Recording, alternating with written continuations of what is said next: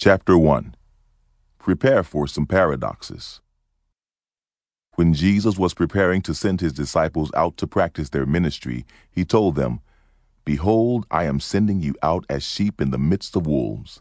So be wise as serpents and innocent as doves. This seems to present an impossible situation. How can sheep survive among wolves? How can a serpent and a dove symbolize the same character? In short, how can we reconcile the paradoxes we encounter in life? Perhaps it would be wise to first seek to understand what Jesus meant by wise as serpents and innocent as doves. The innocence of the dove refers to gentleness and purity. The wisdom of the serpent has to do with being aware of the presence of evil. A serpent seems to know its enemies and navigates in a way to avoid them. Still, how do we reconcile the differing characteristics of serpents and doves?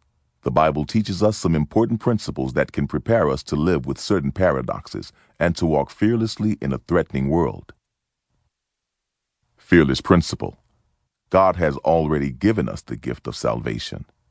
Knowing that God has intervened in our human predicament by giving us the gift of salvation provides a wonderful context for understanding the challenges of living like snakes and doves in a dangerous world.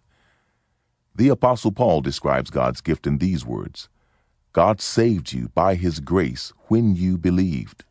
And you can't take credit for this, it is a gift from God.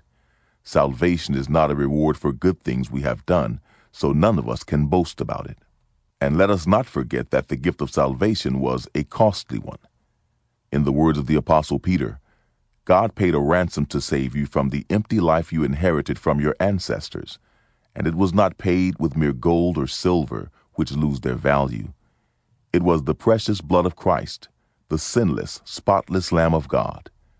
This gift is so special that nothing can ever surpass it. God has literally given us heaven's best.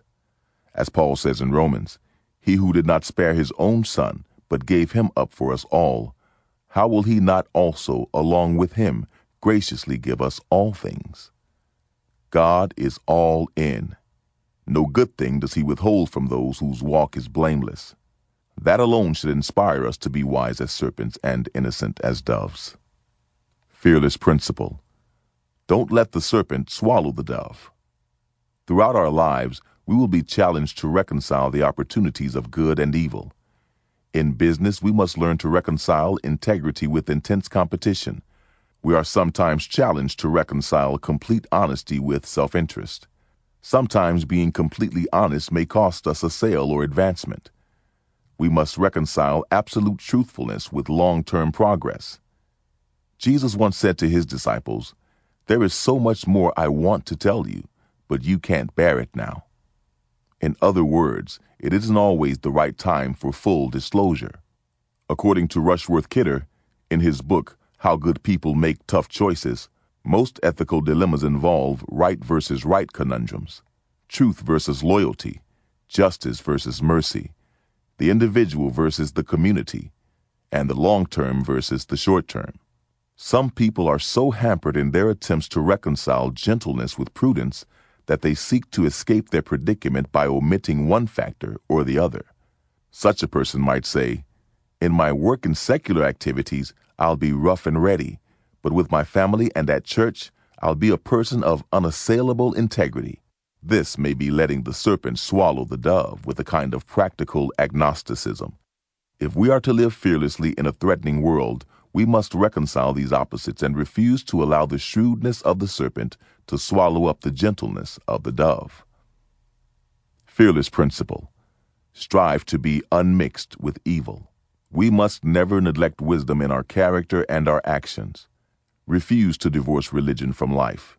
The Apostle Paul seems to address people who are having difficulty reconciling opposites when he refers to those who, quote, have a zeal for God, but not according to knowledge. We must not sacrifice our integrity, but always strive to stay unmixed with evil. Members of the church in Laodicea had difficulty with this concept. In Revelation chapter 3, 15 through 16, God rebukes them for their failure to stay unmixed with evil. He says, I know all the things you do, that you are neither hot nor cold. I wish you were one or the other. But since you are like